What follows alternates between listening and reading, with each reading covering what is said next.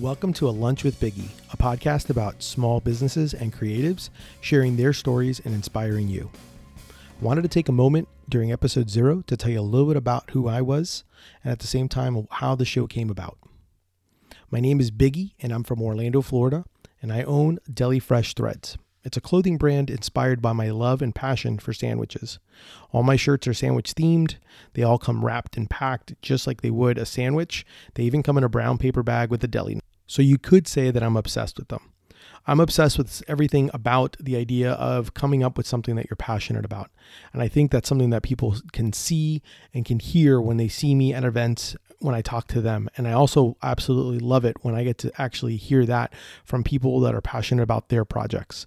And so I make it a huge thing for me every single time to tell people do something that you're passionate about. And so, because of that, that was one of the reasons why I wanted to start this podcast. I keep telling people to stop thinking about what they're going to do and when they're going to do it and to actually just start doing it. It's all about progress and not perfection. And so, for me, I'm not going to lie. I basically for a year have been saying I've been wanting to do this podcast. And I even have a recording from a podcast exactly a year ago that I never released.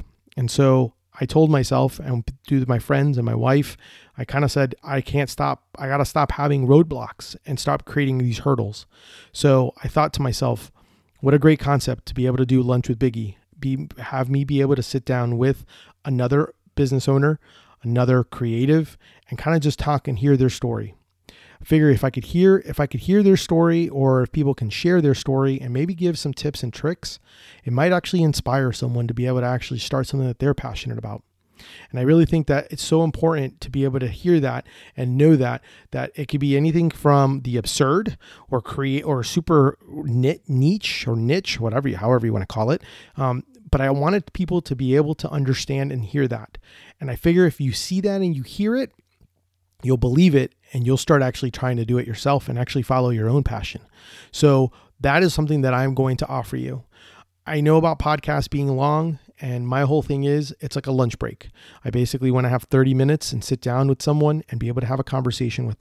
I want to be able to learn from them, and I also want to be able to get something from them that will help you try to start something that you're passionate about.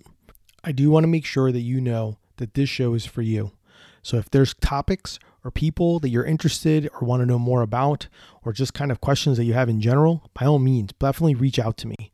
I'm really excited about my first episode.